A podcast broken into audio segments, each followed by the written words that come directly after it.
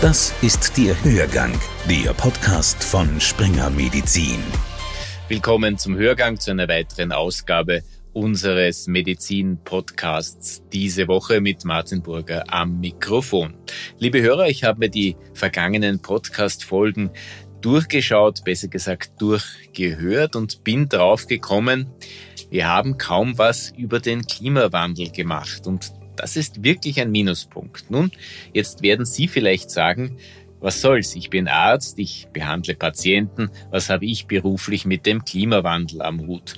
Leider einiges. Man stelle sich nur vor, ein Jahrhunderthochwasser, das zu massiver Schimmelbelastung in den Häusern führt, ein zerstörerischer Wirbelsturm, der das Gewitterasthma, das sogenannte Gewitterasthma auslöst, weil so viel Pollen in der Luft ist. Eine Hitzephase im kommenden Sommer, im schlimmsten Fall kombiniert mit einem Blackout. Das Gesundheitssystem als Ganzes ist dann gefordert, aber derzeit eben noch überfordert. Nicht nur die Ärzte müssen nämlich wissen, was sie tun sollen, wenn die Katastrophe eintritt, sondern alle Gesundheitsberufe. Vor kurzem trat ein Bündnis aus Wissenschaftlern, Ärzten, Pflegern und medizinisch-technischen Berufen an die Öffentlichkeit. Dieses Bündnis Klima Gesundheit Health for Future Austria fordert eine Bildungsoffensive. Ziel ist es, dass Klimawissen in Studium und Lehrplänen einen festen Platz bekommt. Das sage nicht ich, sondern er. Heinz Fuchsig, einer der Umweltsprecher der österreichischen Ärztekammer und Referent für Tirol auch, schon sehr, sehr lange in dem Bereich engagiert als Arbeits- und Umweltmediziner und auch mit dabei jetzt bei Health for Future. Warum Health for Future? Weil wir wirklich alle Gesundheitsberufe brauchen. Es braucht eine Zusammenarbeit in der Akutsituation, wenn zum Beispiel bei Hitze der Strom ausfällt, dass alle am gleichen Strang ziehen und wissen, was sie zu tun haben. Aber es braucht auch in der Vorbereitung und zum Beispiel in der Reduktion des Fußabdrucks des Gesundheitswesens auch das Commitment und das Zusammenarbeiten aller. Die Kernbotschaft Ihres Bündnisses lautet also, die Gesundheitsberufe arbeiten zusammen, was ehrlich gesagt ja nicht selbstverständlich ist hierzulande da durchaus auch ein gesundheitsförderliches Potenzial, dass man nicht mehr streitet, sondern dass man gleichen Strang ziehen will. Ja. An wen richten sich die Forderungen der Initiative Klimagesundheit? Die Initiative richtet sich an vier Ministerien. Es gibt schon Ansätze, aber es fehlt noch an einer großen Koordination und einem Zusammenbringen dessen, was an Kompetenzen schon da ist und an der Rollenklarheit. Ja, dass ich in der Situation, die dann eintritt, müssen die dieses tun und andere jenes. Seit 30 Jahren gibt es den Lehrgang für Umweltmedizin in Österreich, den Sie leiten. Die Absolventen haben naturgemäß einen anderen Wissensstand als ihre Kollegen. Wie soll eine einheitliche Klimaqualifikation für alle Berufsgruppen ausschauen? Wir sind daran, ganz Health for Future, dass wir sagen, wir brauchen eine Basisausbildung, damit auch sozusagen Common Sense ist, also eine Basisübereinkunft unter allen Gesundheitsberufen, was sozusagen jeder wissen muss und dann, wo meine spezifische Rolle ist. Und dementsprechend äh, wird es da viele Module brauchen und wir sehen uns natürlich auch an, was im Ausland passiert, wo auch schon sehr viel über, zum Übernehmen geht.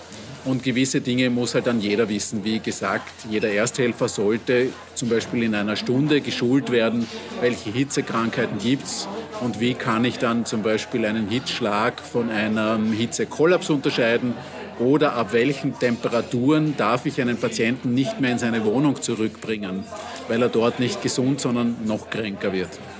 Wie tief soll das Klimawissen gehen? Sie haben als Beispiel den Ersthelfer gebracht, der zwischen einem Hitzekollaps und einem Hitzeschlag unterscheiden können muss.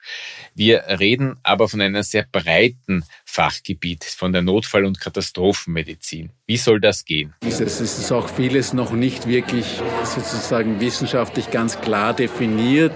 Es gibt Hitzevulnerable, es gibt Hitzeintolerante. Und dann wird es letztlich auch auf das Gespür und die Beobachtung des Patienten kommen, äh, auf die Angehörigen, auch auf den Patienten selber zu wissen, was tut mir gut und was muss ich unbedingt vermeiden in solchen Situationen. Machen wir es konkret. In etwa dreieinhalb Monaten beginnt der Sommer. Voraussichtlich bringt er eine längere Hitzephase.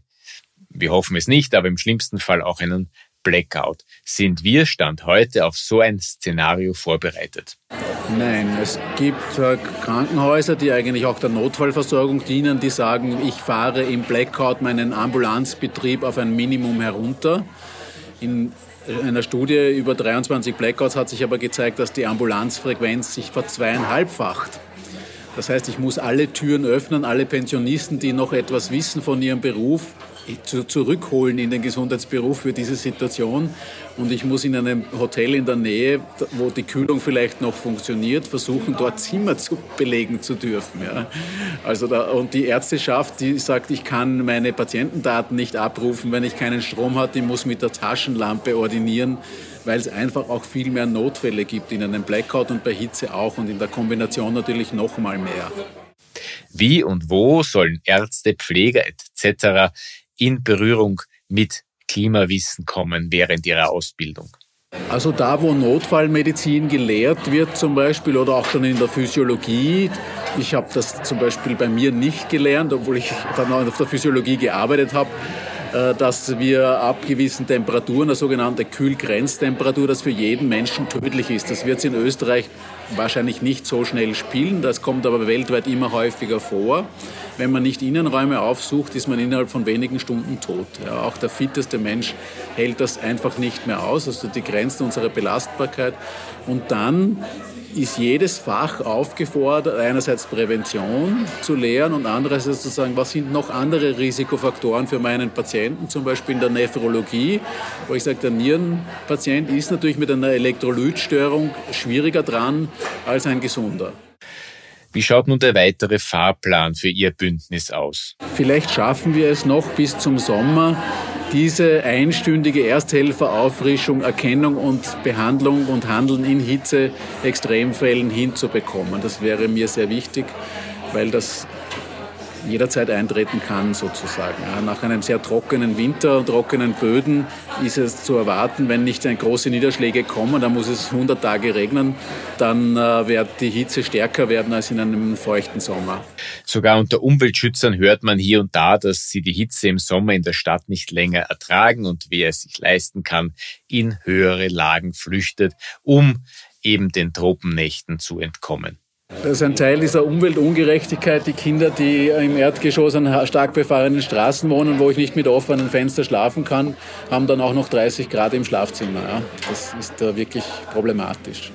Wie schnell kann eine Umstellung gehen, für jeden Gesundheitsberuf eine Klimaausbildung auf die Beine zu stellen? Also ich denke, bis zum Sommer 24 sollten wir soweit sein, wenn alle das, die Dringlichkeit des Handelns begreifen und vielleicht dieser Sommer auch einige Nachdenkereignisse liefert, dass wir sagen, okay, und wir können auch daran gewinnen. Ja, also es gibt so ein paar Merksätze, Hitze und Hetze vertragen sich nicht. Ja, das gilt natürlich auch für Einsatzorganisationen, die dann Pausen machen müssen, ja, die gekühlt werden müssen zwischen ihren Einsätzen.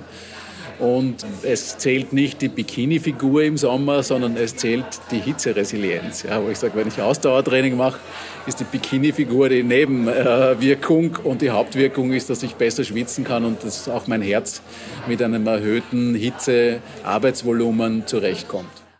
Vielen Dank. Das war der Umweltmediziner Heinz Fuchsig. Wir halten Sie über dieses Vorhaben auf dem Laufenden.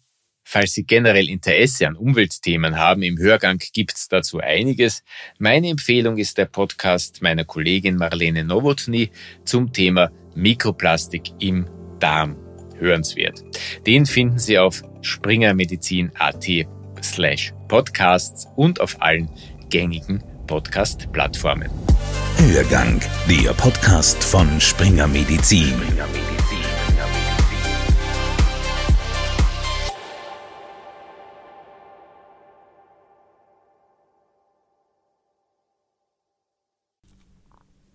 Sie wollen keine neue Podcast-Folge mehr verpassen?